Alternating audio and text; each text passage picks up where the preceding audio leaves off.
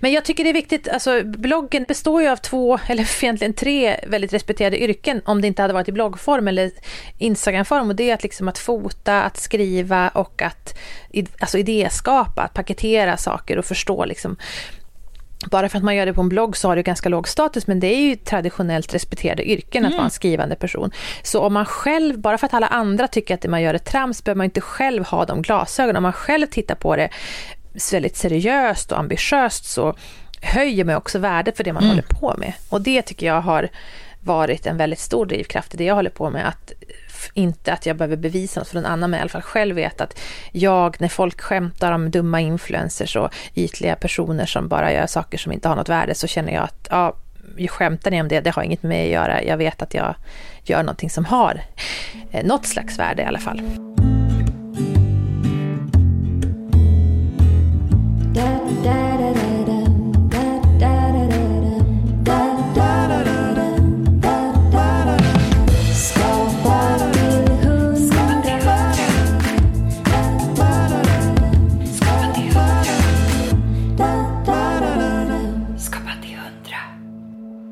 Idag träffar vi en av Sveriges största bloggare, Klara Lidström, även känd som Underbara Klara. Vi pratar om att träna sin kreativitetsmuskel varje dag. Om att våga pausa fast man ligger på deadline. Vi pratar om bloggen som eh, enligt Klara inte alls är utdöd utan en fantastisk plattform för att skapa digitalt. Och sen pratar vi om att våga stå för sin åsikt och våga gå sin egen väg utan att snegla på andra.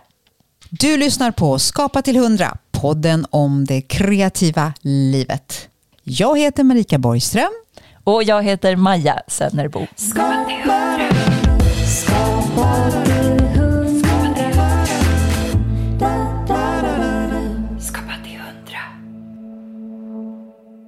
Jag har flytt hemifrån för att jag har tre magsjuka barn hemma. Oj, oj, oj. oj. Mm, men... Men underbart kul att vi fick tag på varandra och fick tag på dig. Vi brukar börja intervjun med en liten hisspitch om våra lyssnare inte eh, känner till dig. Så rullar vi därifrån helt enkelt. Underbart. Oh. Vänta, förlåt en, förlåt, en fråga till. Brukar ni ja. göra något sånt här 1, 2, 3 klapp så ni har något enkelt ljud ja, att utgå ifrån? Det gör vi. Ja. Ett, Ett två, tre, två, tre, klapp. Klara Lidström är författare och bloggare. I 16 år har hon drivit och utvecklat sin blogg och sajt underbaraklaras.se som idag är en av Sveriges största bloggar. Som läsare får vi följa hennes liv i Västerbotten och inspireras av recept och tips för hem och trädgård. Klara har också skrivit en lång rad böcker Bland annat kreativa pysselböcker som steg för steg inspirerar barn att odla eller baka på egen hand. Inte minst är Klara också en populär poddare, krönikör och föreläsare som inte tvekar att ryta ifrån när det behövs. Varmt välkommen till Skapa till 100, Klara Lidström. Tack, vilken fin presentation. Underbart. Så vad är du i för kreativt läge just nu på då en skala från 1 till 100? Mm. Ja, alltså just nu så är jag ju, jag borde prestera på 100 och jag känner mig som att jag är på 30 kanske.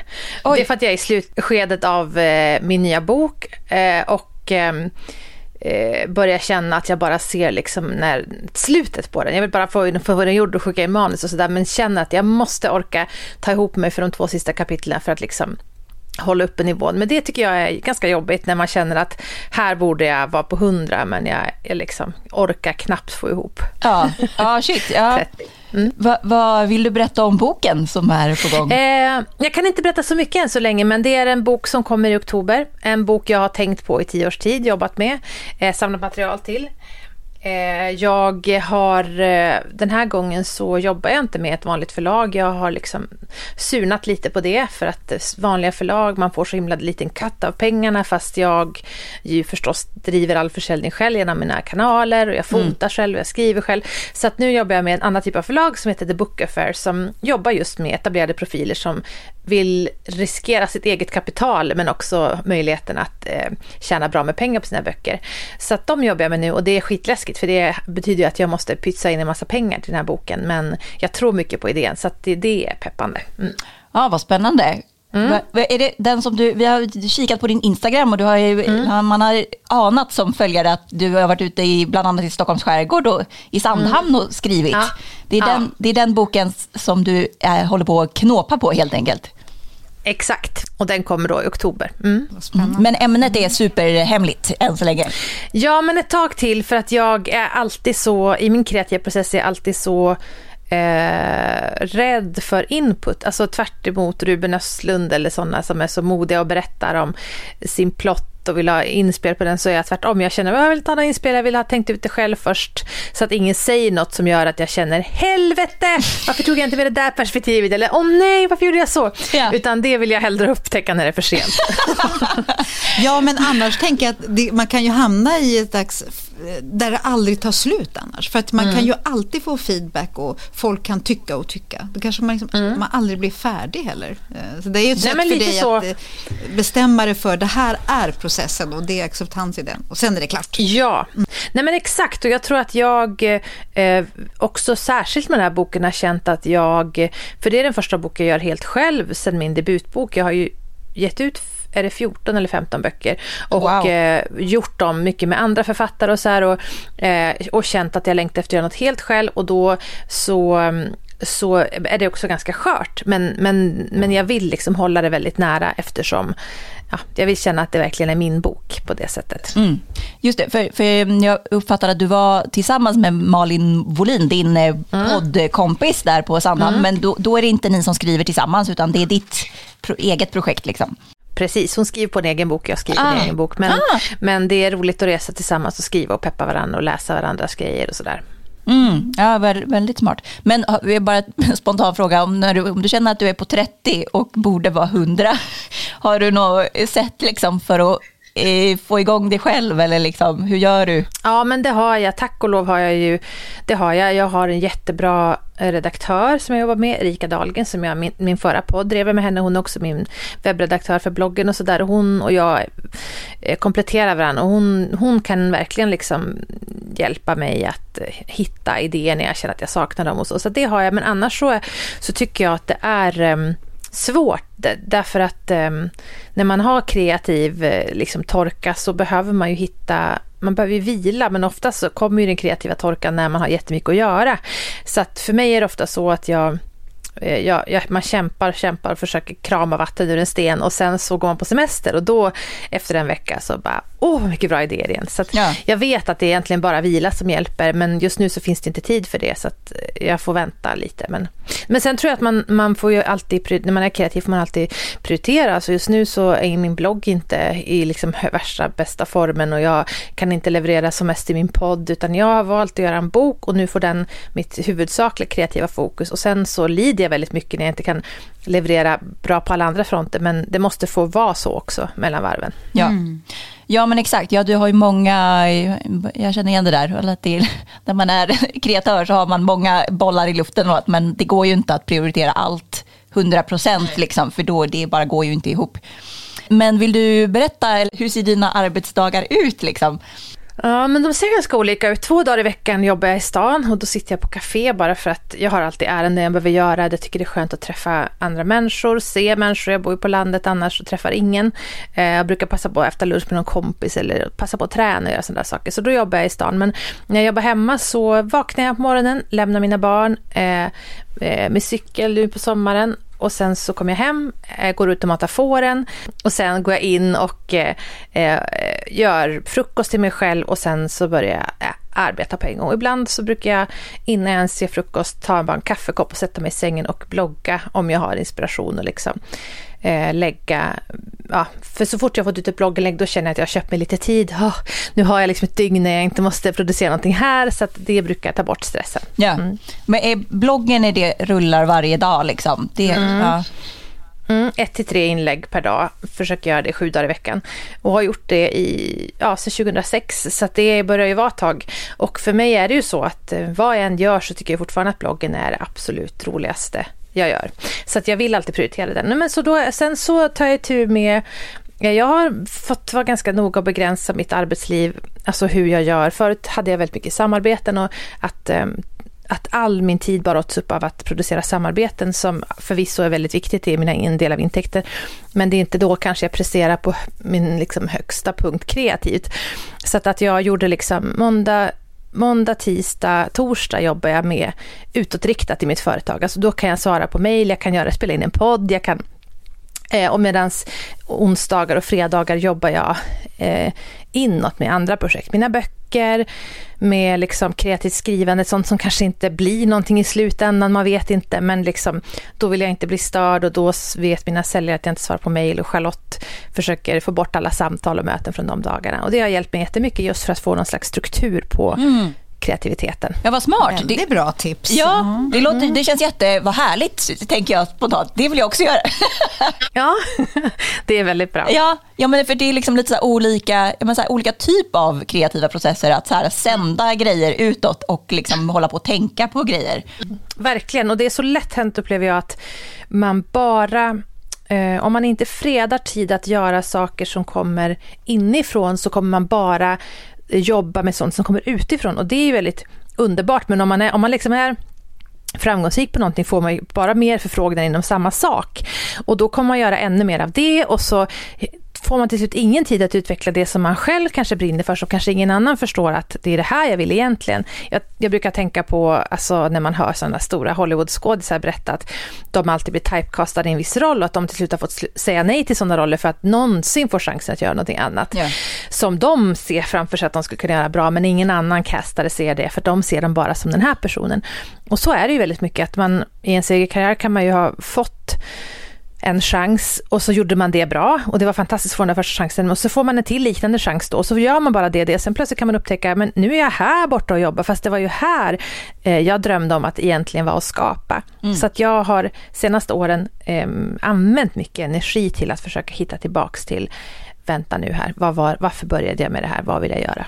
Skapa till hundra. Om man tar bloggen då, det, jag menar medielandskapet såg ju helt annorlunda ut när du startade. Eh, vill mm. du berätta lite om resan och varför bloggen är så viktig för dig? Mm. Ja men eh, precis.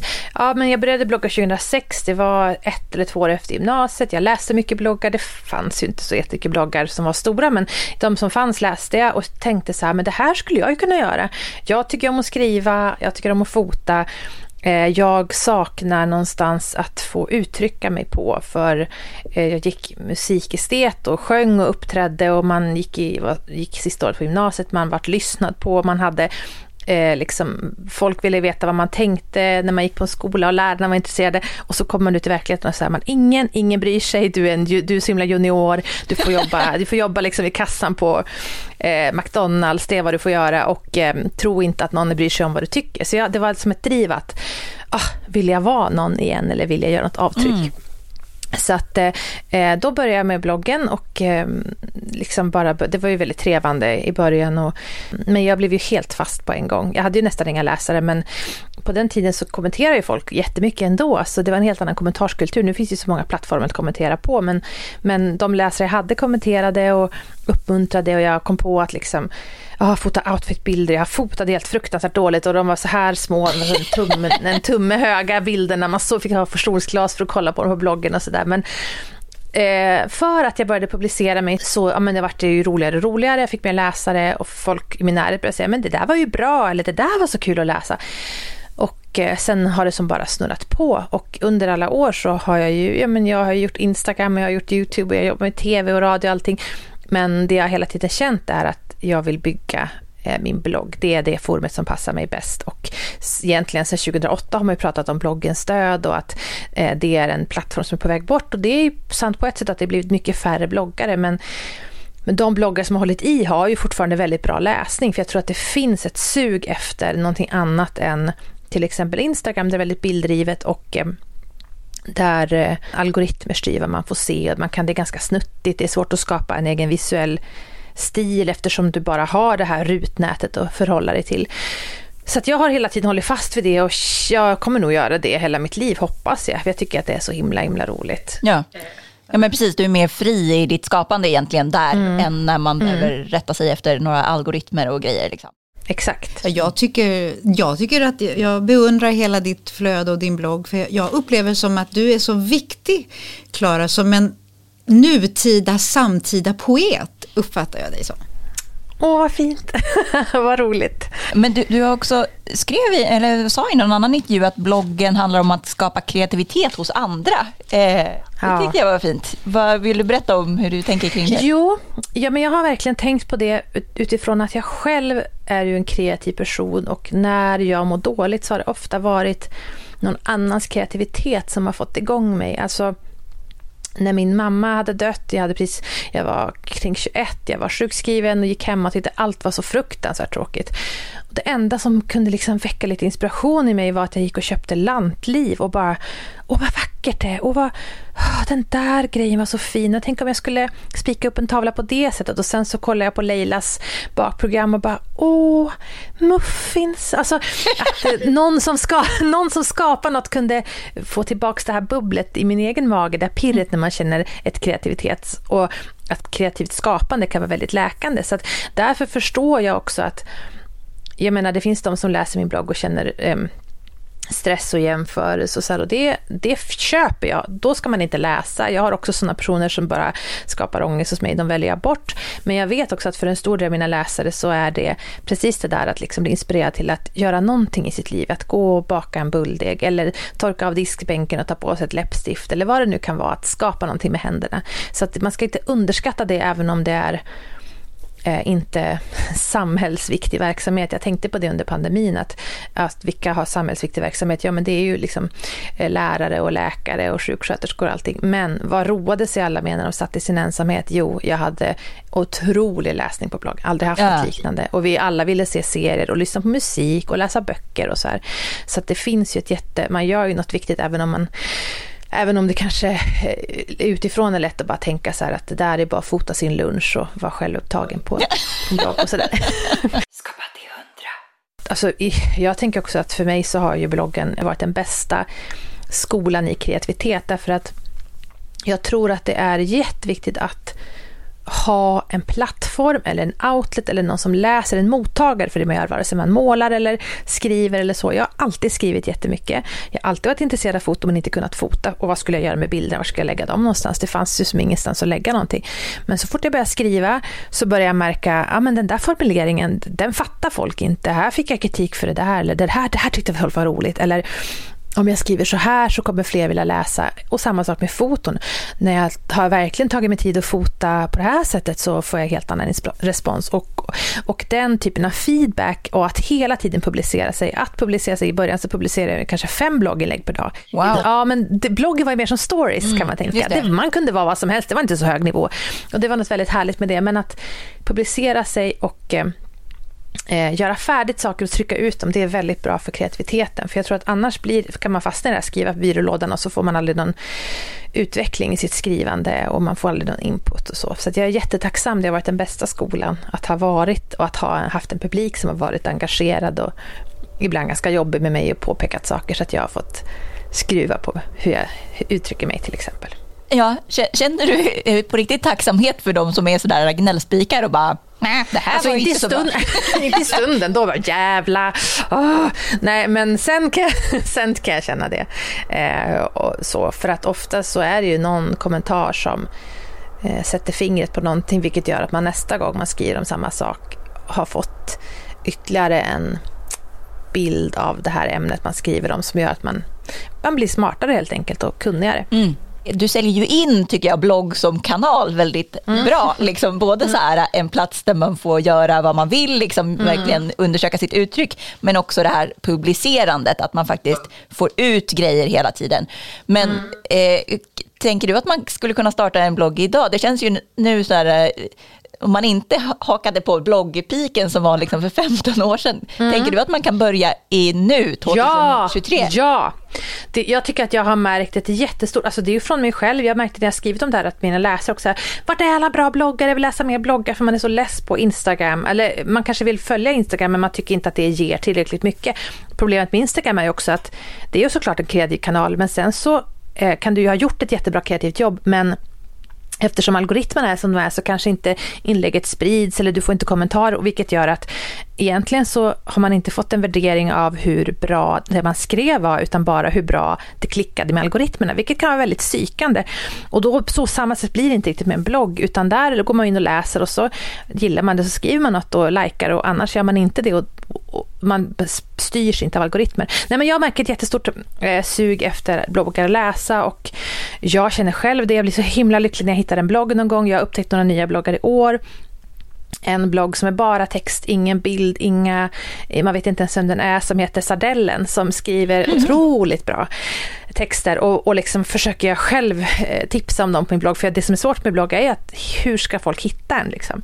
Det är det som är svårt, men alltså, jag tror verkligen på en framtid för bloggen, men jag tror också att man måste göra, alltså bloggen har också, många bloggare har också förstört för sig själva lite. Att det varit en stor, 2006 när jag flyttade från att ha legat på Amelia och blogga så ville jag flytta till en egen plattform. Och då tänkte jag verkligen att ganska många bloggare har gjort, alltså har gjort, det är inte helt ovanligt att göra så här internettidningar typ, alltså typ som Femen eller L eller Damernas Värld, alltså så fast man gör under sitt eget namn och så gör man en portal och så lägger man sin blogg under. Men jag har alltid tänkt att bloggen är det shit, det är bloggen som ska vara först, det är där man uppdaterar hela tiden och sen så kan man göra bloggen mer som ett magasin. Och så har jag jobbat med att jag har tog in min redaktör Erika som hela tiden gör widget typ, och puffar upp gammalt material för, för att bloggen är ett så stort arkiv och många läser ju bara, man scrollar bara till det senaste inlägget och så klickar man inte runt. Så att jag har gjort bloggen till det shit och försökt lyfta upp det genom att på olika sätt likna mer en tidning, men istället för eh, att klicka på olika artiklar så att klickar man på olika gamla blogginlägg och till påsk så puffar jag upp gamla påskrecept och sådär. Och på det sättet har jag ju under de här åren fått bloggare att eh, stanna mycket, mycket, mycket längre på sajten och klicka runt och att man ser att avvisningsfrekvenserna har gått ner. Tror att folk läser bloggen på ett annat sätt. Yeah. Men man har liksom det har ju, då har jag behövt värdesätta bloggen på ett sätt som ingen annan värdesatte bloggen för att det har ju bara varit skräp. Eh, precis som vi tycker att Instagram är skräp och nu tycker jag TikTok är skräp. Att jag har behövt tänka, jag tror inte att det här är skräp utan om jag uppvärderar det, vad kan det vara då för någonting? Mm. Ja, ja vi, vi, pratade om det inför intervjun, att jag tycker det är liksom, du bloggar ju på ett sätt, eller liksom gör innehåll om så här, eh, lättsamma, inspirerande saker, men det, här, det, är, det är lätt, tänker jag, eller så här, utifrån att luras om att det skulle vara så här äh, lättsamt att göra. Men du känns ju tvärtom mm. så här, oerhört seriös liksom, och målmedveten i ditt sätt att jobba. Liksom. Att, jag tänker, mm. många bloggare ligger ju på en annan plattform, alltså L mm. till exempel, eller någon mm. liksom, tidning. Eh, men du har ju byggt liksom, din egen plattform och jobbar, mm. liksom, du jobbar ju som en tidningsredaktion själv och tillsammans med då mm. Erika som är din redaktör mm. vad jag förstår. Mm. Eh, det är väldigt coolt tycker jag att, att ja. eh, liksom, ja, men ta sitt eget skapande så seriöst. Liksom, att, eh. Ja, vad roligt att du säger det. Ja, och eh, det. Och det kan man ju nästan inte göra på Instagram eftersom du kan Eh, eftersom det, det liksom den modellen ser ut som det gör. Du kan ju satsa jätteseriöst där också och det brukar ju betala sig om du gör, är duktig. Men på bloggen så eh, känner jag skillnaden att det är, man kan bygga verkligen en plattform där man sen kan det kan bli mycket bredare än att bara vara inlägg med outfits och lunchen och så här. Och jag, jag, jobbar, jag har verkligen jobbat jättemålmedvetet sen Erika kom in som redaktör att fundera på hur jag ska särskilja mig. Det är så lätt hänt och det är ju också en Alltså det är också ett, ett kutym i sociala medier att man imiterar varandra. Man, för på bloggvärlden var det förut att man skulle låna listor av varandra och så skulle man fylla i likadana listor. Det känns ju så charmigt och oskyldigt för nu är det ju så här, du ska bara sampla någons ljud från en TikTok eller en reel och sen ska du göra exakt samma sketch igen fast med dig själv. Eller jag kan tänka på Instagram också att eh, där är väldigt mycket så att alla ska visa hur man planterar dahlior, alla ska visa hur man sår luktärtor och eh, det är inget fel i det. Men jag har alltid tänkt så här, om jag ser någon som gör den idé jag har tänkt, då steker jag den idén. För jag ska ju gå åt ett annat håll. Mm. Ehm, så jag försöker hitta liksom sånt som ingen annan skriver om. Inte det sagt att jag alltid lyckas eller är så himla unik, men att liksom det är drivkraften istället för att tänka, vad, vad trendar nu? För så är det ju mycket på algoritmstyrda medier. Vad trendar nu? Nu ska jag sampla det och göra exakt det. Ehm, men, och det gör ju att den här likriktade stilen, att alla har samma musik till sina reels, att man har samma typ av reels. det blir inte så kreativt i slutändan. Så jag Nej. har tänkt jättemycket och med Erikas hjälp att odla min särart. Vad är det ingen annan skriver om? Vad gör ingen annan eh, just nu? Vad, vilka recept gör ingen annan? Alltså sådär, att försöka gå åt det, mer åt det hållet. Och det handlar ju också om det här att våga ha en egen agens eh, utifrån att, ja, det här med att inte berätta om sin bokidé för alla, att inte ta allas input och höra, utan så här, men jag tror att jag har en egen kreativ vision och att jag ska öva på att mejsla fram den istället för att eh, alltid titta på vad alla andra gör och eh, också börja, kanske börja tvivla på min egen men vision. Men det är ju så fantastiskt, för det kan ju vara en sida som man som entreprenör oftast, man vet kanske att man ska tro på processen, man ska lita på det man vill leverera, men att man kan vackla många dagar. Har du, mm. äh, äh, ha, känner du så här, hundra, heja heja mig självklara varje dag, eller hur? nej. Jag menar, det, nej, det är lätt nej. att säga så här, men det, mm. det, kan inte vara så lätt kanske nej, alla dagar. Det är inte det. När det går bra så är det lätt att vara så här, ha, jag har tänkt rätt och sen så går det dåligt och så känner man, ah. Men jag Eh, faktiskt brukar prata med det med Erika när jag känner så att hon bara titta inte bakåt, tänk att du bara åker skidor och så ska du bara titta framåt hela tiden och du får inte vända dig och kolla vart motståndarna eller vart alla andra är, vad alla andra gör, utan åk bara, vi har vallat så att du har de bästa skidorna, nu ska du åka. Och så tänker jag väldigt mycket. Um, men det är ju, alltså det är ju lätt att börja tvivla. Man är, så är det ju när man, när man är en kreativ person. Man funderar och man ändrar sig och man tittar på vad andra gör och så. Men en sak som jag har gjort det är ju i perioder när jag har känt att jag, nu behöver jag verkligen öva på att odla min särart, att sluta konsumera så mycket som andra gör. Att inte eh, läsa några andra bloggar, att inte titta på vad de gör för att då förhåller jag mig till det. Att inte, inte, inte vara så mycket på Instagram, gå in och publicera de saker jag ska göra och sen hålla mig till det. Eftersom att det är så lätt att jämföra sig och fastna i, i bruset och sen bara kopiera och kopiera. Men jag tycker det är viktigt, alltså bloggen är ju, alltså det, det, består ju av två, eller egentligen tre väldigt respekterade yrken om det inte hade varit i bloggform eller Instagramform. Och det är att, liksom att fota, att skriva och att alltså idéskapa, att paketera saker och förstå liksom bara för att man gör det på en blogg så har det ganska låg status, men det är ju traditionellt respekterade yrken att mm. vara en skrivande person.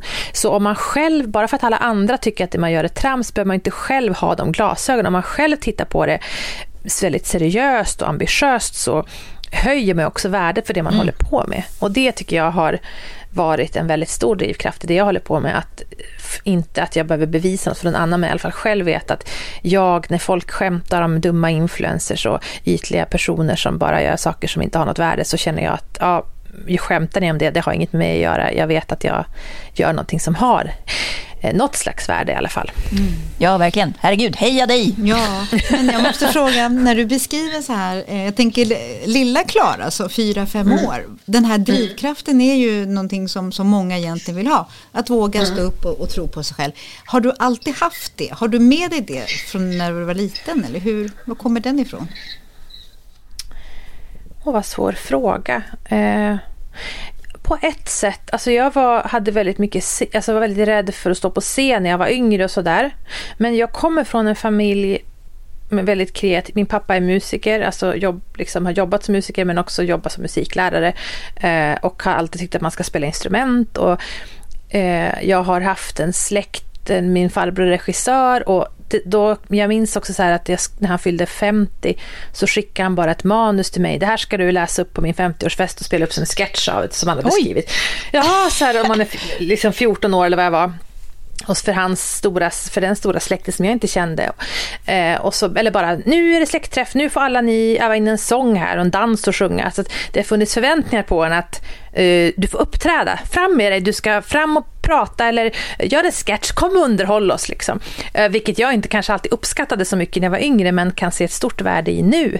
Och att det var ju alltid så att det var inte som att man fick, eh, alltså man blev recenserad, utan man fick ju bara beröm att liksom, vad bra, vad roligt och tack för att du var med. Så, här, så att det var väldigt upp, det var inte som en bedömningssituation, men det var ju ganska jobbigt när man var lite sådär, oh, vad läskigt att stå på scen. Men nu är jag väldigt glad för det. Och sen så jag har ju haft en stora syster som har gått före mig. Hon gick också musik och hon var väldigt duktig på att sjunga och hon var väldigt duktig på att hålla sig framme. Alltså sådär att, ja men jag kan sjunga ett solo, jag, vill, jag kan sjunga på skolavslutningen. Och det lärde mig att, jaha, är det så man måste göra? Så att jag hade ett försprång för att jag såg att min syster var duktig på att, mm. inte på ett stöddigt sätt, men utan bara erbjuda sig själv. Jag kan göra det, jag, jag skulle tycka det var kul.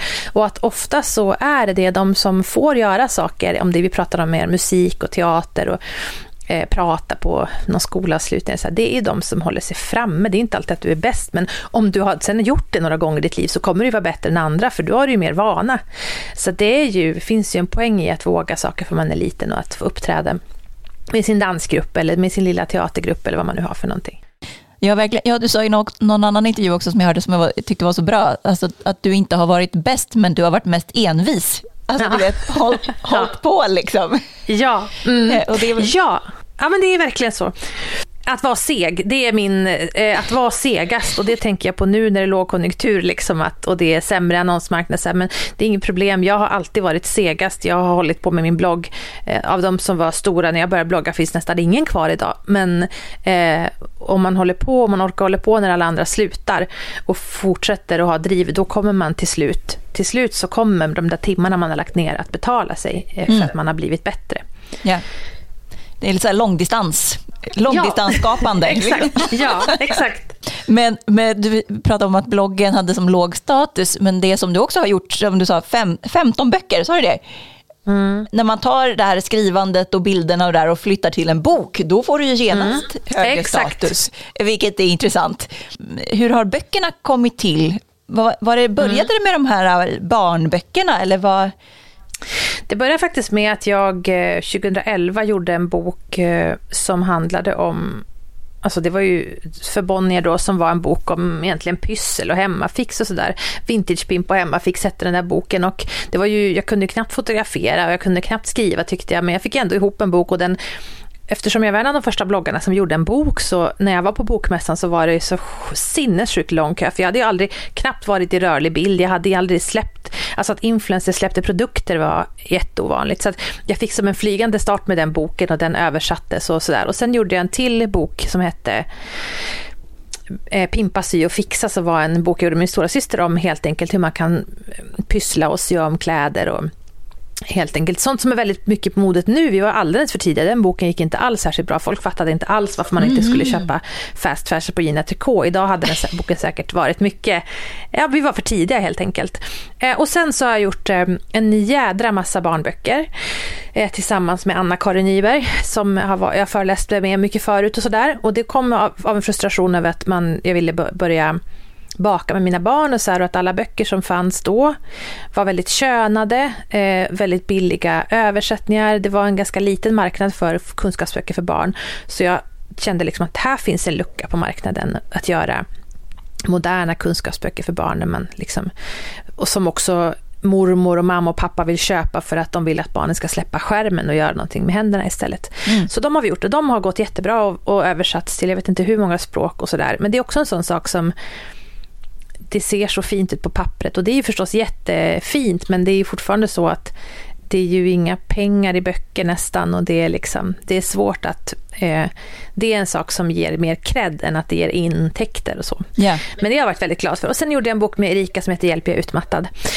Eh, som var en, en faktabok om utmattning och hur man kan liksom hantera stress och sådär. Som också som kom ut 2017 tror jag, eller 18. Och sen har jag gjort fler barnböcker och nu gör jag den här boken som inte är en barnbok då. Och här har jag fått vara jätte igen liksom modig med min vision därför att jag bekostar den själv. Mitt förlag säger till mig, gör inte en så här tjock bok, du kommer bli så dålig avans. De flesta böcker i det här slaget du ska göra, den brukar vara hälften så tjocka. Ja, men jag vet att jag måste göra en sån här tjock bok, jag vet att det är det här bok jag ska göra, jag har den här visionen. Eh, eh, och det är jätteläskigt då att mot bättre vetande göra en väldigt dyr bok för att jag känner att ja, men, ska jag göra en bok, jag har gjort så mycket böcker, jag behöver inte göra en bok för att göra en bok, ska jag göra en bok så ska det vara en bok som på något sätt där jag kommer framåt i en ny kreativ riktning eller så, då måste jag göra den här boken. Så det är läskigt, men det är väldigt roligt också. Ja, wow, man blir väldigt nyfiken på den här boken. Vi ska, ja. vi ska hålla ögonen ja. öppna. Ja, gör det. Ja, nej, men för den här äh, baka-boken, för det är mm. så här steg för steg och så heter de mm. odla och baka och liksom att barnen mm. får lära sig olika saker. Den blev ju också årets mest sålda kokbok 2014 ja. läste vi. Mm. Eh, men det är ju konst, det är sjukt på något sätt att man inte, som du säger, inte tjänar pengar på det ändå, liksom, fast det mm. blir så framgångsrikt. Mm. Den boken har vi, den, jag ska inte ljuga, den boken har vi tjänat pengar på. Ja, eh, hade bra. jag gjort den på ett eget förlag så hade jag tjänat mycket mer pengar. Nu ja. tjänade framförallt förlaget mycket pengar på det och det var de väl väl unt. Men den har ju dragit, de, det är kanske de andra böckerna som inte tjänat fullt lika mycket pengar på, men de har ju dragit varandra som titlar. Men det som jag också känner nu är ju att böcker är bra, det ger ju passiv inkomst, plötsligt får man en, några tusen från biblioteksersättning och det kommer liksom pengar. Eh, så att böcker är ju bra, plus att böcker är bra om man vill man blir ju inte intervjuad så ofta som influencers, för det är ju inte, det är inte så högstatus. Men släpper man en bok så får man direkt mm. göra intervjuer och, och, så det är en det är ju en sån sak som alla vill göra, fast vi lever i ett så digitalt samhälle vill alla göra en bok för ja. att det ger en kredibilitet som man inte får annars, förrän ett förlag har sagt att du är värd att ges ut. Ja. Mm. Men bara det här att du har skrivit 15 böcker plus att du vet att du bloggar varje dag och sådär. Mm. Är, är, du bara enormt produktiv? Alltså det känns som så här, shit hur hinner man med det liksom? Och tre barn va? Ja. ja. Ja, du, jag har ju också varit utbränd så det, ja.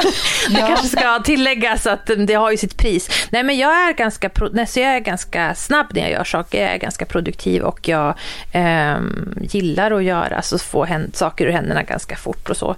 Eh, så det har väl varit på sätt och vis. Jag tycker att jag har gjort för lite böcker. Alltså jag, har gjort, jag skulle önska att jag gjort fler vuxenböcker eller att jag hade skrivit skönlitterärt och så. Det har inte hänt ännu. Det hoppas jag kommer hända och sådär. Men um, ja, nej, jag är väldigt glad och stolt över det. Mm, ja, wow. Den här podden heter ju Skapa till 100, eh, mm. som är liksom en ordlek både att här, skapa till max, men också mm. skapa genom livet. Mm. Eh, har du funderat något kring det liksom, i din roll som kreatör, hur man kombinerar de två? Liksom? Mm. Ja, jag tror att man måste veta, man måste lära känna sin kreativitet. Det är ju väldigt olika. Vissa människor uttrycker att de får sån, de blir så kreativa när de är i en stor stad, de får mycket intryck när de är bland människor. Eh, jag är precis tvärtom. Jag kan tycka att det är väldigt stimulerande att vara i en stad, men sen jag får absolut ingen kreativitet, utan det får jag när jag kommer hem sen som mest kreativ i mitt liv har jag varit när jag är hos min mormor och morfar, där det inte har funnits liksom mer än ettan, tvåan och P2 man kan få in på radio typ och det finns inget att göra och det finns inga kompisar och så här, då har jag varit jättekreativ för då har det äntligen liksom funnits utrymme att det börjar bubbla upp. Så att man måste veta, lära känna sin kreativitet, hur funkar den? Um, och sen också att, jag menar, det finns ju verkligen, det är inte för inte den här myten om alltså, kreativa genier som bränner ut sig och tar droger och allting och det blir jättedestruktivt. För att kreativitet kan ju verkligen göra en lite koko i huvudet och det har den verkligen gjort på mig. Alltså jag har lätt att bli väldigt, väldigt manisk när jag skapar och har haft liksom, alltså manisk, absolut inte på skalan manodepressiv så att det är farligt så. Men jag, har, jag är åt det hållet. Och liksom att jag kan glömma att äta, jag kan glömma att gå på toaletten, jag kan jobba dygnet runt. Eh, och det är ju väldigt dåligt. Så att jag har jättemycket fått sätta ramar kring kreativiteten. Att jag börjar inte skriva saker sent på kvällen för då kan det hända att jag skriver hela natten. Jag försöker, i början var jag så hög på att ha ett jobb som var fritt och kunna jobba när som helst. Men att märka att det funkar inte så bra när man har tre barn. Det är bättre att jobba när de är på skolan och förskolan och, och vara ledig på sportlovet som normala människor och inte eh, liksom vara ledig någon annan konstig vecka eller så. Mm. Så att, jag, att liksom hitta ramar och begränsningar för sin kreativitet så att man inte låt, liksom dras med för mycket. Och för det som efter händer då är att man, man har inte vunnit något i tid. Man kanske jobbar i två dygn men sen så är man ju slut i två dygn. Ja. Och man lär sig att liksom tygla sin kreativitet och få den att jobba för en själv istället för att vara en slav under den så, så kan man skapa uthålligt genom livet tänker jag. Mm. Eh, och sen så tänker jag att man måste, ja, man måste veta var man hittar inspiration men också att ha perioder där man inte behöver ha något krav på att skapa. Alltså att man, för ofta då, det är då jag blir kreativ. Jag har tänkt på att jag själv tycker att min blogg har varit bäst när jag varit mammaledig för då har jag ju nästan inga annonsörer, då har jag, ju, då har jag bara bloggat och då har jag ingen, jag vill inte lägga tid på någonting förutom att bara skapa det som är lustfyllt och då blir det väldigt bra. Men så mm. ser tyvärr inte livet ut jämt men, men så är det. Sen tror jag en Förlåt att jag avbröt, jag ska säga ett tips till och det är att våga, om man är en kreativ person så är det så lätt att man, eller så har det blivit för mig, att jag ska slå mynt av all kreativitet. Att jag, ja men okej jag tycker om att skriva och fota men jag tycker om att laga mat men då ska jag utveckla recept. Ja men jag tycker om att måla och så började jag sälja mina prints och det gick jättebra. Så bara, men nu tycker jag inte att det är kul att måla längre för nu ska jag bara måla för att sälja prints. Att det är lätt att man börjar tänka affärer, att man tänker hur man ska kommersialisera eller Eh, användare i sin karriär att hitta kreativa uttryck som inte har något med ens jobb att göra. Om det är silversmide eller om det är blockflöjt eller vad, dans eller något. Där man bara skapar på ett helt annat kreativt område än när man själv jobbar. För jag tror att det ger mycket, det tankar in saker i ens kreativitet. Eh, men, men att man liksom, ja, att det inte hela tiden blir en prestation då för att det är där man är duktig och där ska man också prestera.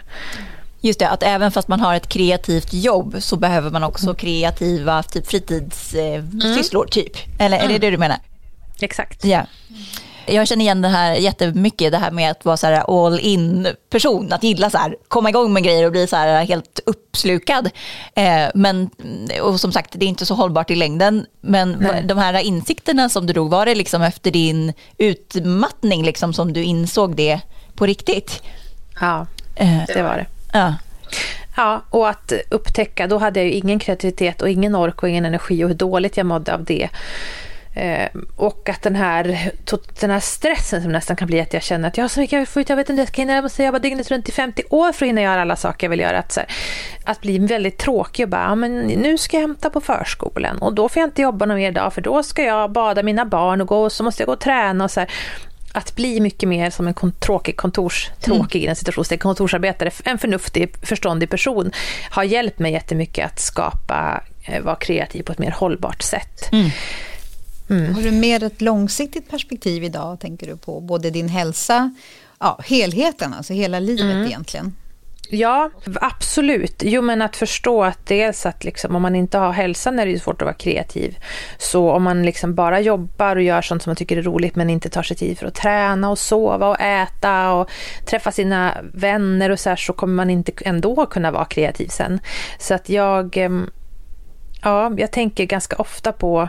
Ja, men e-, ett exempel, det här kanske inte bara har med kreativitet att göra, men att en sån där sak som kan hända om man har en tuff arbetsperiod som jag har nu, att jag har mycket, liksom, jag ska lämna min bok snart, det är mycket som händer på våren, att det är lätt hänt att man börjar jobba kväll och så jag måste jobba över och så måste jag jobba på kvällen och så är man trött nästa morgon för att man var uppe och jobbade på kvällen och så tänker man, ja, jag kommer inte få vila kväll eller för jag ska jobba kväll och så, så går arbetstempot ner, man får mindre uträttat, man blir inte kreativ, hjärnan liksom, det går i stå allting att det är, så, det är så himla lätt att gå in i den spiralen. Att komma på då att eh, nu har jag jättemycket arbete så det är väldigt viktigt för mig att jag verkligen bryter i stort sett alla kvällar. Någon gång måste man klart jobba över. Men att jag bryter när, det, när barnen kommer hem. Och då gör jag något helt annat. Jag går ut med en kompis på promenad eller vi spelar kort, jag och barnen. Eller, och tänka att det här är inte ett offer utan det här är någonting, jag, det här är att tanka in ny kreativitet. Det här är det som gör att jag kommer orka imorgon, att jag kommer, kommer ha ny inspiration och så här. Så att förstå att liksom, ja, det är så jag tror att det där är ett jätte... Det var, jätte, det var så det var för mig och det är så jag märker att det är för många. För det är väldigt antiintuitivt att börja reglera sina arbetstider och ta lediga helger och så när man tycker att man har mycket att göra. Men, yeah. men det är precis det man behöver göra.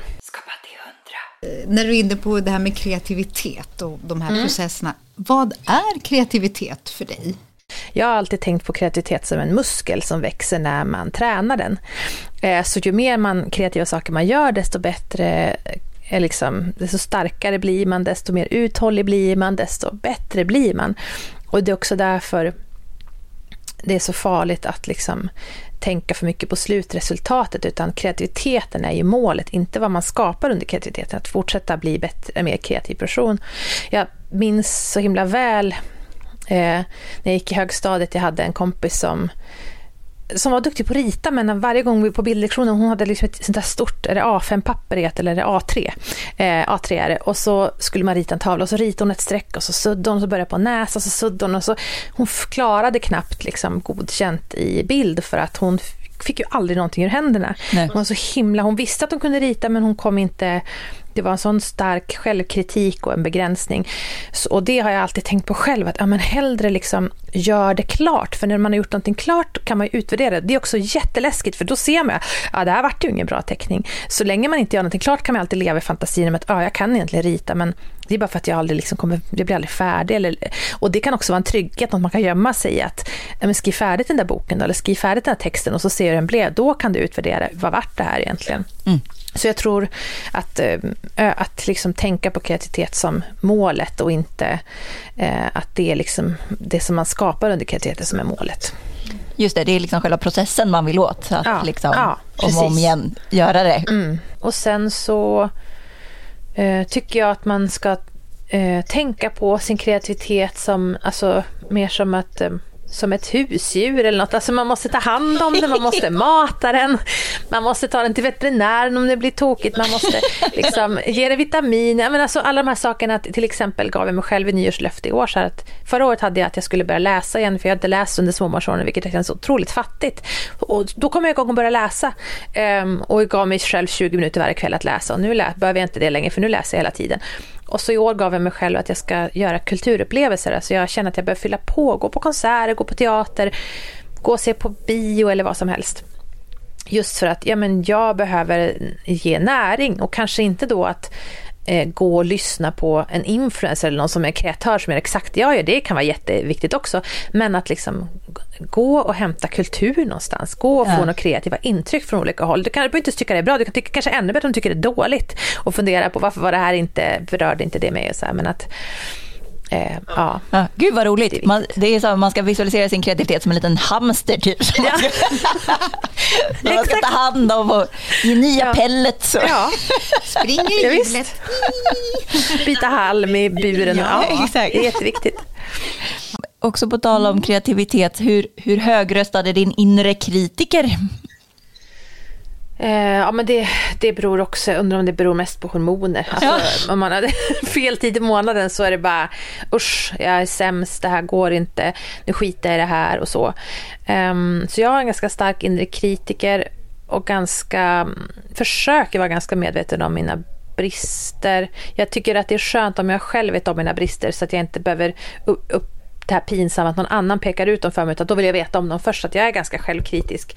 Um, men eh, jag försöker att inte låta det hindra mig. Alltså att jag, ja, det här tycker inte jag att jag är bra på, men jag tänker göra det ändå. Eller det här är jag jätterädd för att jag tänker göra ändå. Det kommer säkert gå dåligt, men jag kommer göra det i alla fall. Jag vägrar låta rädslor, alltså att de ska få bestämma vad jag ska göra. Så mm. jag är väldigt självkritisk, men det hjälper ju ofta att prata med någon som säger att man inte är så självkritisk. Eller gå ut, som sagt, ofta tycker jag att det har att göra med att man har man har nött på för länge och inte gett sin kreativitet näring. Så då behöver man bryta och göra något annat. Men sen också att det är helt okej okay att vara ganska dålig. Alltså de flesta är ju, vi är ju ganska mediokra allihopa och det är ganska svårt att leva.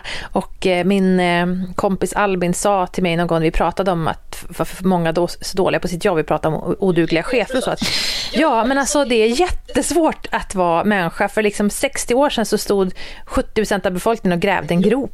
Idag är det liksom Idag är det jättekomplexa sammanhang. Det är inte bara att du ska ha en examen, du ska också kunna eh, vara vis och förstå hur den här olika in, liksom, saker ska hänga ihop och du ska kunna förstå människor. Alltså, det är jätte, jättesvårt. Så det är också okej okay att vara lite jag får tänka på att för hundra år sedan hade jag sannolikt gått efter en oxe och liksom, det hade, det, och det hade, så det är jättesvåra saker vi gör nu. Så yeah. att man har liksom ger sig själv lite slack för det. Men sen så tror jag alltid, apropå att kreativitet är en muskel, är att man kan inte vila sig i form det kanske säger emot mig själv, för jag, man kan inte passivt vila sig i form till ja. kreativitet. Alltså att man, jag har ingen blogginspiration så nu skriver jag ingenting. Eller jag har ingen skrivinspiration skriver ingenting.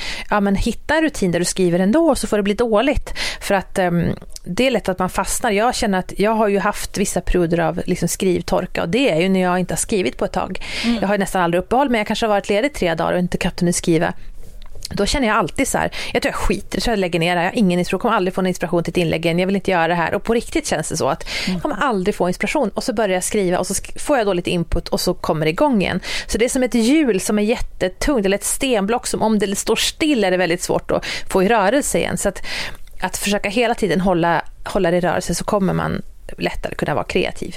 Ja, och intressant att det är bara så tre dagar tänker jag. Det är inte så länge. Alltså, Nej. Men det är som intressant att det behöver hållas igång så ja. regelbundet. Liksom. Ja. Mm. Det låter som du har nära och mycket mod och det här med att våga hela tiden. Att du är stark på de, de drivkrafterna.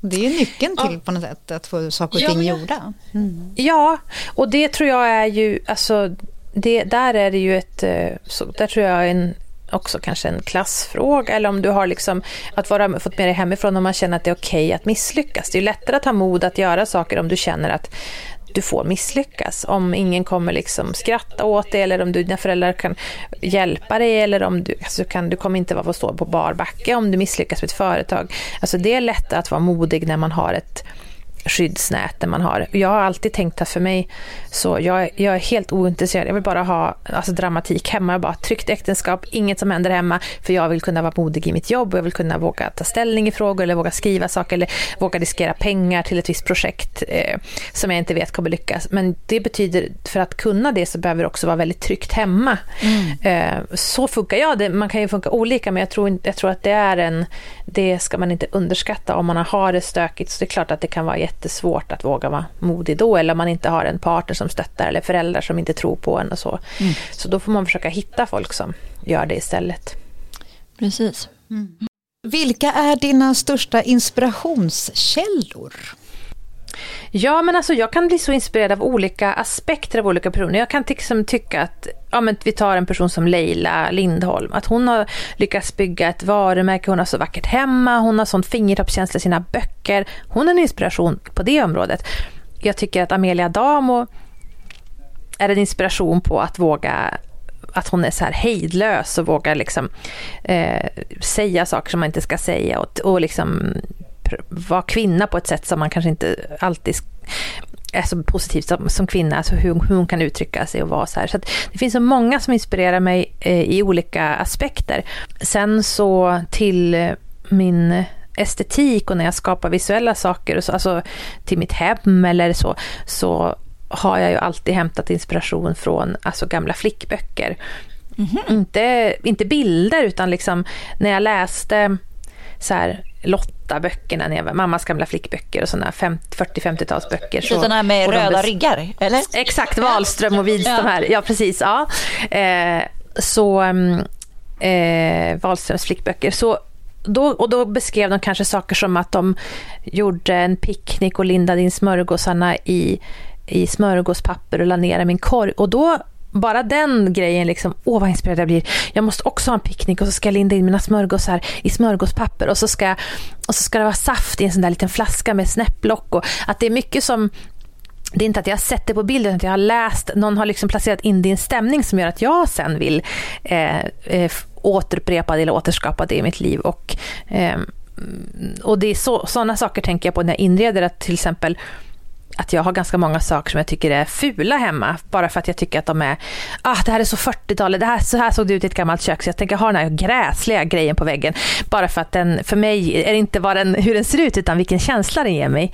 Eh, och på det sättet så, när vi då pratar om stylingbiten så här så tänker jag att jag jobbar mer som en en, en sån som rekvisitör eller någon som bygger scenograf än att jag jobbar med inredning och sådär.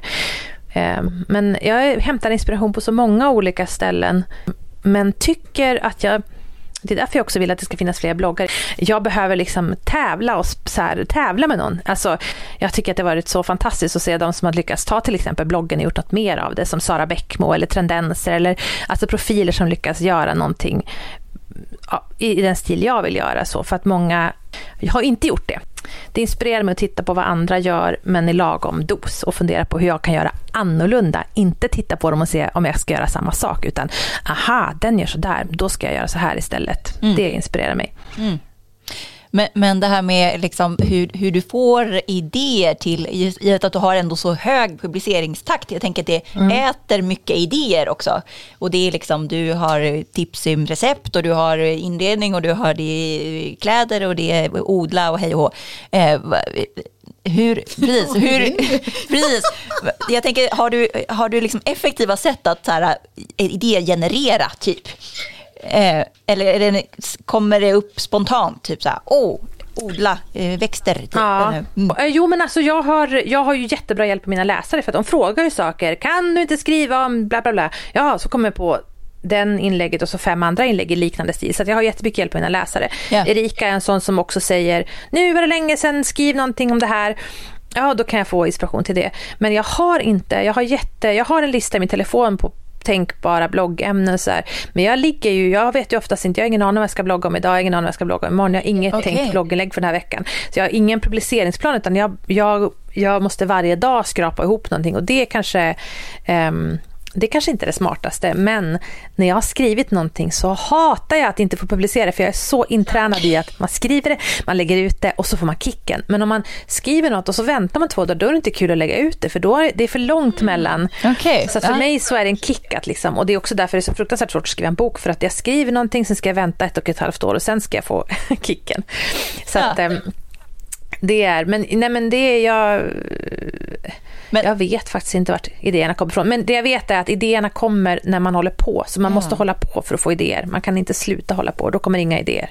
Och jag tänker också det blir också en det är typ så här väldigt tight deadline också om du är så här, det här ska publiceras idag och jag har nu en timme på mig. Alltså Mm. typ att det är ju också ett sätt att frammana typ Ja. idéer, Energi tänker jag. kanske, Ja. ja. Exakt, ja, verkligen. Men man känner ju nerven. Jag tycker när man läser, tittar på din blogg, den, är ju, den känns ju så levande och det är kanske den nervtråden att, att det är på sanning det som jag läser och din bild, att du är där i den energin och i den lusten eller i den känslan vad det nu är du skriver om. Och det är väl det som kanske gör att den blir så levande. Och att det är Ja, roligt, roligt. att följa som en, som en dagbok om man säger. Tack, ja men vad kul. Jag, det kanske, jag har inte tänkt på det själv, men jag hoppas att det märks att den skrivs väldigt mycket i realtid och att, att det liksom, ja, jag försöker att det ska kännas på det sättet nära liksom. Så det var roligt att höra. Har du någon favoritgrej liksom, personligen i, i alla dina delar som du har i ditt liksom, bloggande och publicerande?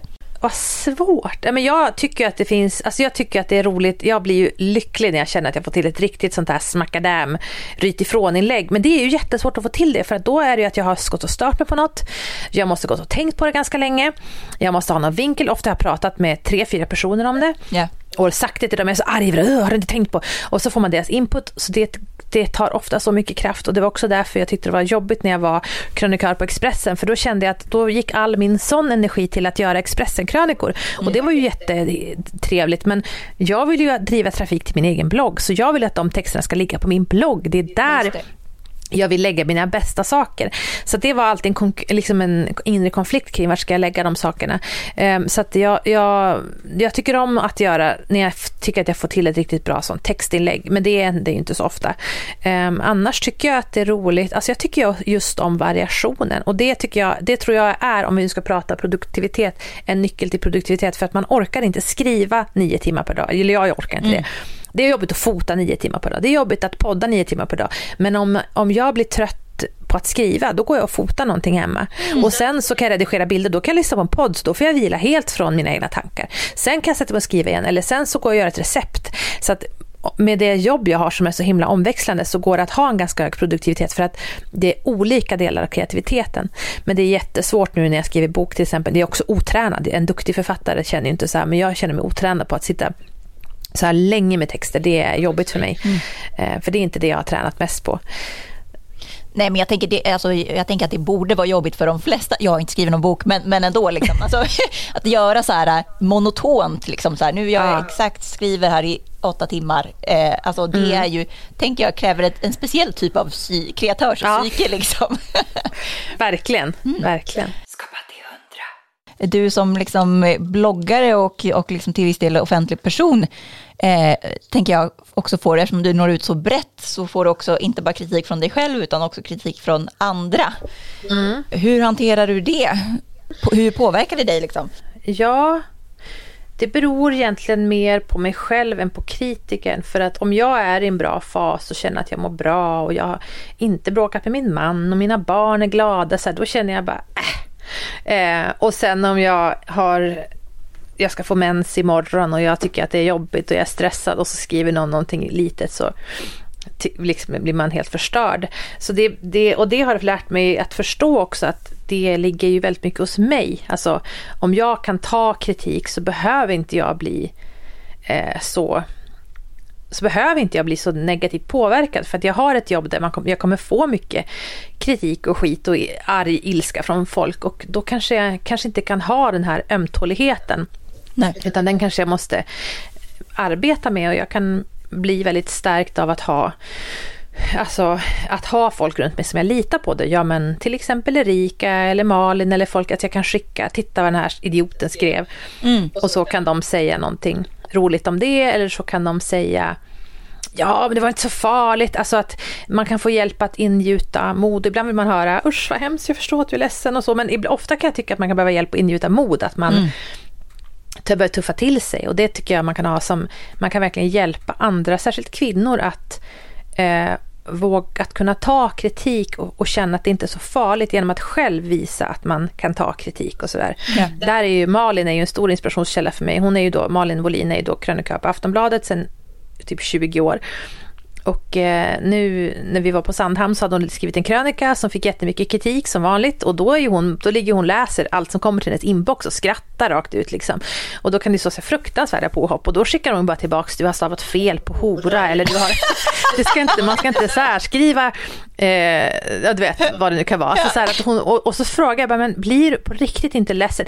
Nej, ja, det är ungefär som att Joakim skickar ett sms och säger hennes man då att jag har glömt köpa mjölk. Jag känner, jag känner lika lite för det. Wow. Hon har ju övat upp ett sånt pansar. Sen tycker inte jag att man ska, man förtjänar ju inte att få sådana på. Men man blir ju väldigt stark om man klarar av sådana situationer. Mm. Så jag har tänkt över väldigt mycket på att inte vara så lättkränkt utan att eh, tänka att ah, jag, jag tål kritik. Jag får ju så himla mycket mer, jag får så himla mycket mer beröm och snälla ord än vanligt folk får för att jag har de här kanalerna. Så då kan jag väl också hantera kritik och påhopp. Eh, det kan jag ta. Sen kanske jag inte alltid känner så men jag, eh, inåt, jag, men det är liksom min, min attityd utåt för att eh, det, den attityden hjälper mig att inte heller ta det så hårt när jag får påhopp.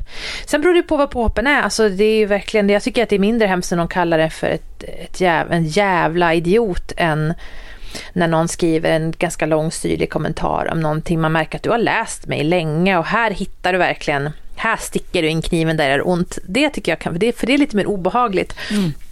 Men eh, det är väldigt få kommentarer, jag har ändå fått ganska många genom åren, alltså elaka kommentarer som jag ens minns. Men jag kan ändå komma ihåg liksom, vilken typ av kommentarer jag får som är snälla och hur de brukar vara ungefär. Och då tänker jag att, ja men, ja. ja. Det är inte så farligt. Nej, men verkligen imponerande måste jag säga. Alltså, jag som he helt ooffentlig person.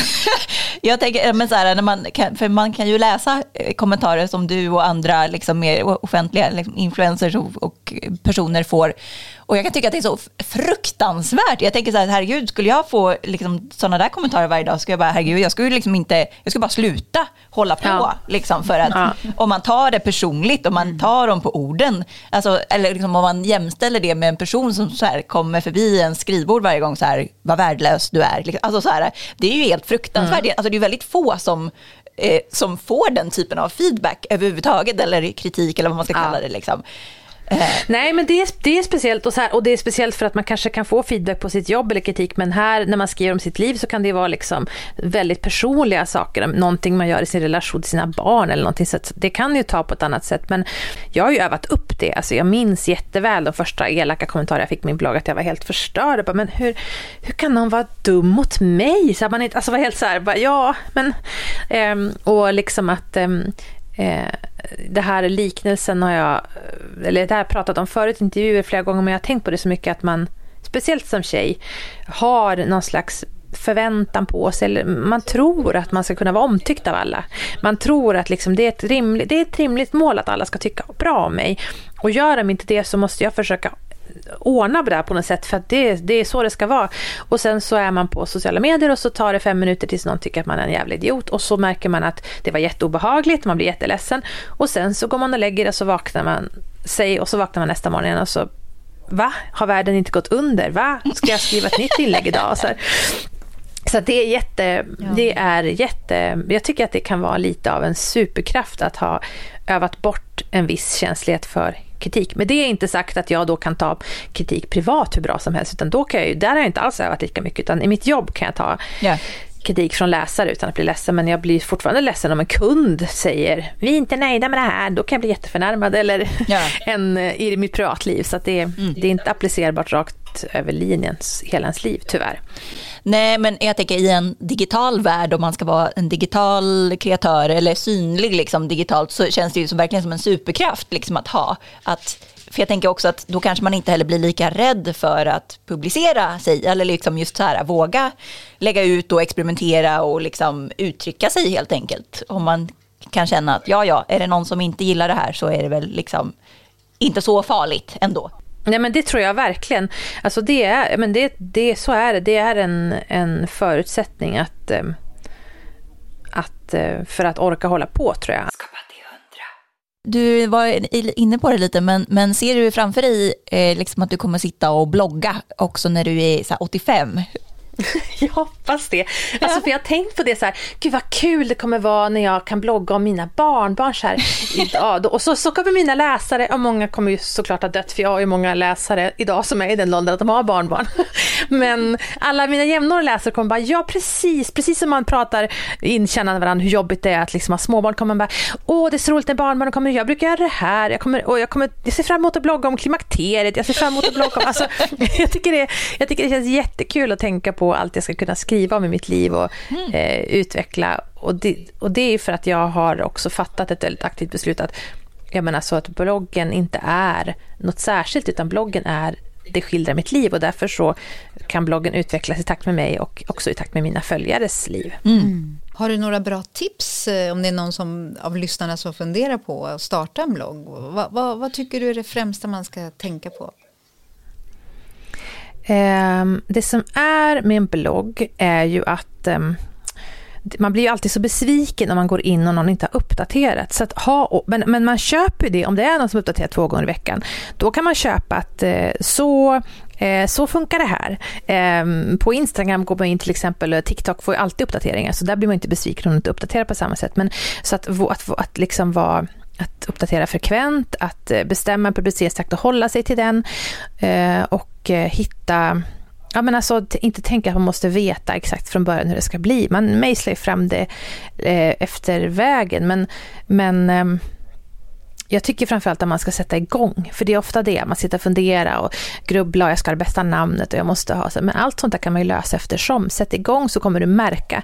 När man börjar märka, börjar man, märka, börjar man förstå på reaktionerna man får. Vad var det som var bra här? Vad ska jag göra mer av? Vad ska jag göra mindre av? Mm. Ehm, så innan dess blir det bara väldigt mycket, väldigt hypotetiskt allt man tänker att man vill skapa. Skapa till hundra. Vill du eh, tipsa våra lyssnare om något som inspirerar dig? Ja, jag tycker att, eh, att tystnad och frånvaro av stimuli vill jag tipsa om. Tråkigt tips, men om man är osäker på liksom, att man inte får utlopp så kan det ju hända att man behöver lite mer, att ha det lite mer tråkigt i sitt liv. Och tråkighet kan vara väldigt inspirerande, så det skulle jag vilja tipsa om, att utsätta sig för lite oftare. Mm. Tråkigt, tråkigt, tråkigt. Det är flera som har sagt också. Ja, exakt. Tomglo, ja, det är, det. Tomglo är ett ja. uttryck som har förekommit mycket i podden. Och om man vill närma sig ditt hantverk, du, du är ju både influencer, bloggare, författare och eh, skapar mm. massa digitalt innehåll. Var ska man börja någonstans? Ja, men då skulle jag göra som jag har gjort. Jag skulle starta en blogg eller en Instagram eller någonting och bara börja publicera. Börja med det du är lite sugen på att publicera dig inom. Börja skapa, eller om du vill, vad det nu, du vill skriva en bok. Eller, alltså att börja eh, göra eh, saker som går i den riktningen avsätt tid. Eh, och försök att eh, skapa um, saker utan att eh, lägga så mycket värdering i hur det blir i början. Det kommer inte bli så bra, det kan inte bli så bra. Så det är lika bra att bara göra ändå. Um, ja, och inte fundera för mycket på hur, strategier och vad är smart att göra. Bara sätt igång och skapa. Det, strategierna kommer du upptäcka när du har, har börjat skriva eller fota eller vad, eh, vad, som, mm. vad det nu är du brinner för att göra. Det är publiceringsfrekvensen som är nyckeln. Mm. För mig har det varit det, så jag, det kanske inte är det för alla, men jag tror att det är ett, många som skulle bli hjälpta av det. Och vår sista fråga, vad är mm. ditt bästa tips för att bli mer kreativ? Att göra kreativa saker, även om det inte blir så bra. Att liksom ta en kurs i att dreja eller gå kreativt skrivande eller köpa en kamera och gå ut och fota och utmana dig själv. Eh, och gärna inom ett annat område än det där du har tänkt att vara kreativ. Om du mm. är musiker eller någonting, konsumera, läs en bok eller läs poesi eller bygg ett bord på någon snickarkurs. Alltså håll på med kreativitet på andra områden för det kommer tanka in i kreativiteten på det området där man själv är sugen på att hålla på. Tack snälla för att du ville komma, Klara. Eh, fantastiskt att få snacka med dig. Verkligen. Så, ja, det var så kul att få prata eh, kreativitet så här länge. Det är ett av mina favoritämnen. Det kändes så jättelyxigt för mig att bara sitta och pladdra om det här hur länge som helst. Ska jag trycka av dem mitt, min inspelning kanske? Det kan du göra. Alltså så roligt, alltså vilken, vilken rolig intervju. Det var så kul att få prata, jag är helt hes. Bra frågor och så jätterolig research och så få prata så här om ett väldigt specifikt avgränsat ämne. Så jättekul. Ja, och om du gillar det här avsnittet och vår podd, gå gärna in och gilla och ge gärna en recension I din poddapp då alltså. I din poddapp då alltså. Yes. eh, vilken eh, fantastisk person. Underbar som hon är. Underbara Klara. Det är Verkligen. ändå, hon lever ändå upp till sitt varumärke tycker jag. Det kan vi verkligen stryka under på. Fantastiskt fin människa. Ja, otroligt trevlig och vettig och eh, bra. Jag vet inte, jag tycker hon svarade så, så här initierat på alla frågor. Liksom. Ja, ödmjuk, avslappnad och jag tycker att den, vi alla kvinnor i alla åldrar, vi behöver den här typen av eh, kvinnor som förebilder. Mm, Eh, det eller på vilket sätt tänker du? Nej, nu kanske jag var väldigt... Eh, det är klart att alla vill ju inte ha samma förebild som jag har. Men jag eh, propsar på vårt samhälle återigen med väldigt mycket prestation och unga tjejer och kvinnor som mår dåligt med mycket komplex till höger och vänster hit och dit. Mm. Att våga vara liksom, våga tro på sig själv, våga ha, att lita på att inte bry sig så mycket om vad andra tycker.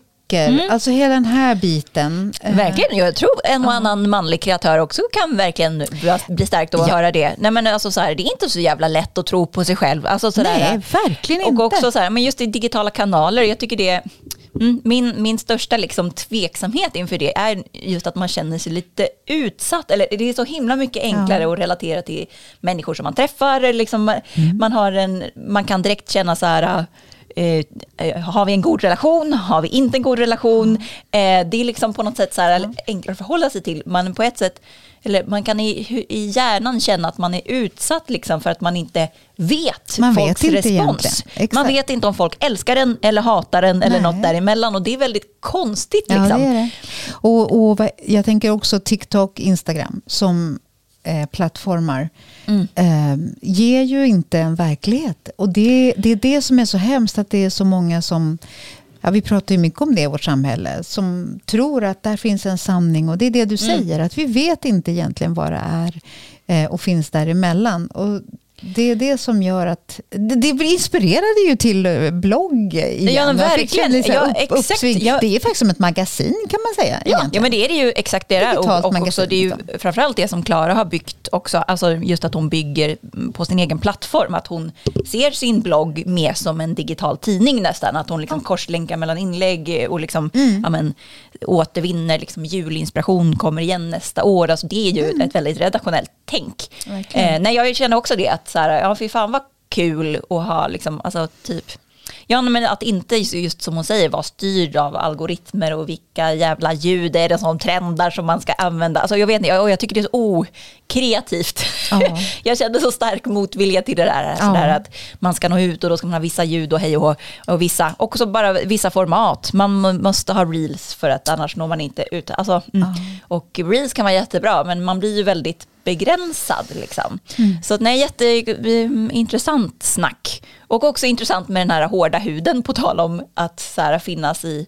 Man kanske, bara, man kanske måste idag, om man vill finnas digitalt, så måste man kanske inspireras av de här influencersarna som har varit liksom varit med i gamet lite och som liksom har byggt den här hårdheten som man inte har som vanlig person. Att, för det, jag, vet inte, jag tyckte verkligen att det lät som en superkraft att bara, bara lära sig att inte bry sig. Ja. Och det är såklart att det är en process, men liksom, mm, fan vilken, vilken styrka att Ja. liksom inte ödsla energi på det, för du kan ju no, styra det noll procent. Men det är som hon sa, ska man ha det som yrke så kan man inte ta allting personligt. Mm, det, är ju, det, är, och det, är ju, det är en konstig, med- tanke på det som Klara pratade om att för hundra år sedan stod vi och grävde en grop bara Ja. som jobb typ. Ja. Eller det, odlade lite grejer och hade hand om djuren.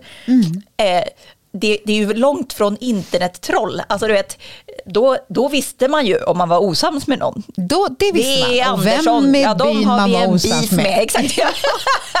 då vet man liksom, okej. Okay. Eh, men det är ja, nej, men det är väldigt abstrakt eh, hot, eller vad man ska säga. Mm.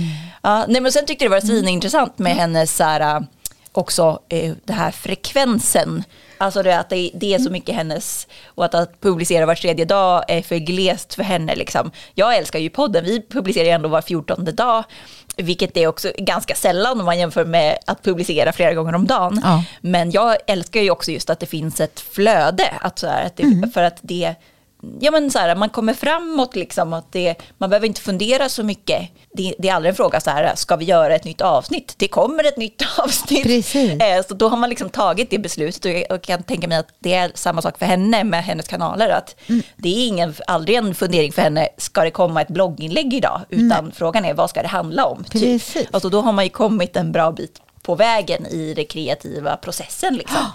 Och då kommer jag på vad jag tar med mig. Ja. Så jag måste säga så att jag glömmer bort det. Ja. Och som också har varit en, en röd tråd med andra. Just det här som hon sa. Att man måste våga eh, se det som att nu är det slut. Nu är det klart. Mm. Och först då kan man veta vad man egentligen kanske då till nästa gång skulle lägga till eller ändra eller skapa sig en ny erfarenhet. Ja, just det, när man väljer att publicera, nu ja, är det klart. Liksom. Ja. ja. Och att du, det här med våga och mod, och det är många som har varit inne på både, både att bara gör det bara, mm, mm. våga och mod. Och det tycker jag var, så tveka inte alla där ute. Ni som har saker och ting på gång, gör det bara och sen våga lita på att eh, man gör ju alltid det bästa man kan i stunden. Och ge sig själv en klapp på axeln att eh, fan vad bra, det kom det här, nu gjorde jag, avslutade jag det här. Ja. Och sen så kan man titta på det med nyktra ögon och säga så här, okej, okay, men, och jag menar om inte saker och ting eh, Tänk vad tråkigt om vi alla alltid gjorde perfekta saker. Hur skulle, hur, då behövde vi ingen kreativitetspodd överhuvudtaget, eller hur? Då skulle ju allt vara klart. Exakt. Men ingenting är ju beständigt. Allting är ju hela tiden utveckling. Det mm. du tyckte eller kände igår är ju någonting annat imorgon. Och det är det som är så härligt med livet. Är inte mm. det livet? Wow, vilken grej det blev nu. Wow. Nu, blev, nu blev, kom, kom du igång Marika.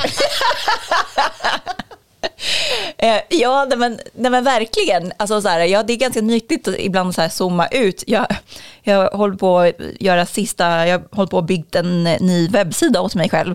Och nu är jag liksom verkligen i slutfasen och ska liksom länka, över, länka om min gamla webbadress och den går rätt. Liksom. Så då har jag varit inne på min gamla hemsida mm. och där har jag massa flikar som jag har liksom dolt nu för det känns, eh, jag, hade, jag gjorde den hemsidan när jag var 2011 när jag var frilansskribent ja. så det är liksom inte riktigt, men då skrev jag också krönikor mm. för då jobbade jag ju på ett annat sätt med om en sålde typ artiklar till ja. magasin och så. Ja. Så då var ju skrivandet också ett sätt liksom att ja, men, bygga mitt hantverk och utvecklas så då mm. publicerade jag också krönikor människor på min webbsida. Jag satt faktiskt och läste dem igår.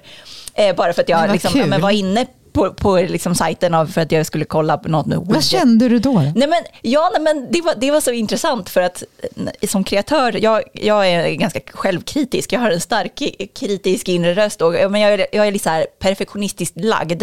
Så att jag, har, jag har väldigt starkt driv att göra saker men jag är sällan nöjd. Men det är så här när man kommer tillbaka så här, tio år senare eller ännu längre, då är man ju så, då kan man se den som utifrån så här med väldigt nyfikna ögon. Ja. Eh, och mm, jag, jag blev faktiskt väldigt sådär, sen tyckte jag inte att det var fantastiskt liksom, men jag såg att det fanns en otrolig ber berättarglädje och en otrolig så här, språklig glädje. Oh, Otroligt så här, och jag, jag, vet ju att jag satt och jobbade med de där texterna jättelänge, så jag, jag, först, jag förstår ju också varför de blev så, men, mm. men det fanns en, en språklig glädje som jag inte alls publicerar nu. nu publicerar jag liksom inte så himla mycket i mina eh, digitala flöden, men jag inser så här, mm, det där skulle jag vilja plocka, mm. plocka tillbaka också i mitt eget skapande, för nu känner jag att de senaste åren så har mitt liksom, kreativa den här lusten, den har gått in i eh, antingen projekt som jag gjort åt andra, alltså i ett konsultjobb, mm. eh, eller också i poddprojektet, men det, det är ju inte samma, det är ju inte ett skrivande hantverk. Eh, så jag känner att jag ska, eh, skulle vilja hitta tillbaka till den här språkliga, alltså mm. skrivarglädjen ja. egentligen, att göra det För det är väl din format. passion kanske? Ja, nej, men det är absolut, det är ja. verkligen ett av mina ja. hantverk. Så det var så intressant att så här, se sitt eget hantverk så här, tio år senare. Och på tal, om, men på tal om att allting är en process också, att man mm utvecklas. Det, här, det, de där krönikorna var inte det bästa som har skrivits någonsin. Mm. Men jag kan känna mig stolt över att jag gjorde det. Att det blir som ett, det är ett väldigt personligt uttryck. Verkligen. Och, och jag ser ju hur det lär, det lärde mig att skriva. Det lärde mig mitt hantverk. Mm. Bara skriva, skriva, skriva. Det är ju det, det är så man lär sig Ja. ett yrke. På Ja. riktigt, liksom, hålla på. Och det är ju exakt det som Klara pratar om. Att liksom, eh, bara göra saker om Mm. och om igen. Och då blir man bättre och bättre och bättre. Ehm, så att så här, mm, det är fint att fint då skapa för, sitt e, för sin egen skull. Och inte bara sälja allt. För det är Nej. lätt att hamna där när man är konsult och man ska liksom eh, leva. Ja, exakt. Ja. Mm. Man ska leva. Och det är klart att man vill ju ha jobb. Eh, men att ha något, kan, man kanske ska försöka ha det litet. Liksom. Mm. Eh, att man, man kanske inte kan ha sitt fria skapande liksom, Nej, på man kan- heltid. Eh, för det är svårt att, ha, att man har råd med det. Liksom. Men, Mm. men att försöka göra ett format. Jag gillar det här med att jag går väldigt mycket igång på det som kreatör. Att liksom skapa eh, regelbundet. Det finns ett format och jag gör så här eh, varje dag. Ja, dina eller- boxar. Ja, men jag gillar mina lådor. Nej, Jag vill behålla mina lådor. nej Ja, men det är bara ett sätt fattar. att få det gjort. Liksom. ja, ja, ja, visst, visst, Eh, att, här, det kanske inte behöver varje dag, men varje lördag så gör jag det här. Precis, Eh, och, så, Och ge sig själv den tiden ja, och efter ett år så har det blivit 52 Ja. inlägg. Alltså så här, det är ju väldigt många fler än noll. Mm, Eh, verkligen. Vad tar du med dig idag? väldigt inspirerad, måste jag säga. Mm. Tog med mig typ allt hon sa, känner jag. Nej, men, ja, men framförallt Ja. kanske att tagga ner lite på den egna kritiken och bara göra grejer.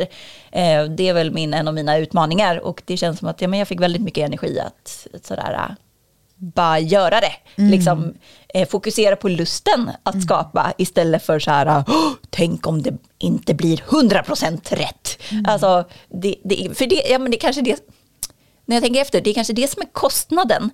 Du vet, man, man gör något för att det är kul. Det är ju belöningen då. Om Mm. Man, om man tar bort hela businessaspekten av att Ja. Mm. skapa.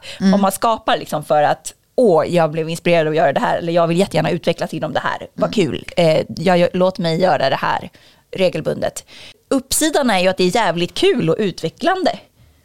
Och på ett sätt kan man säga att det kostar att det inte är helt perfekt, men det hade ju inte varit utvecklande om det hade bara blivit perfekt hela tiden. Nej. Då hade det bara stått still. Eller liksom, för grejen att om man gör ett hantverk som man kan, utan och innan. Mm. Jag har övat på det här i 20 år. Då kan man nog göra så här perfekt hela tiden. Ja. Om man inte väljer att ta steget vidare. Och, in, och, så här, och det är det som är, men om man vill ha det här utveckling. Åh, nu, som Klara säger att hon söker en ny kreativ väg hela tiden. Då måste man ju våga gå utanför. Vem var det som... Bekvämlighetszon. Ja, Mm. och det gör ju att du hela tiden går till ställen där det inte blir helt perfekt. Mhm. Eh, jag gör nu, det blir väldigt tydligt för mig, för att jag, är så här, jag går hela tiden vidare. Man har, eh, vem var det som sa, det var en någon eh, gäst nyligen som sa att var det inte Anders Jansson? Han sa att man har en fot i det man kan och en fot i det man vill. Och det man vill utvecklas inom. Mhm. Och det kostar ju, det här, den här foten som är en fot där man vill. Ja. Det kostar ju kanske att det blir inte 100% perfekt jättebra. För att man kan inte det hantverket 100% jättebra. Men det är också där mycket i lusten ligger. I Ja, alla fall för verk- mig. ja, att verkligen. liksom växa och bara, åh, undersöka något nytt. Åh, det här var kul, kan jag Mm. göra mer av det? Eh, hur blir det om man blandar de här två? Eh, det är ju liksom en upptäcktsresa. Och då är ju egentligen perfektionen nog intressant. Eller liksom det intressanta är ju växandet. Verkligen. Så det är kanske det man ska lägga sitt fokus på. Ja, om man vill utvecklas helt Ja. enkelt. Ja. Vem vill inte det? Ja. Vem vill inte det?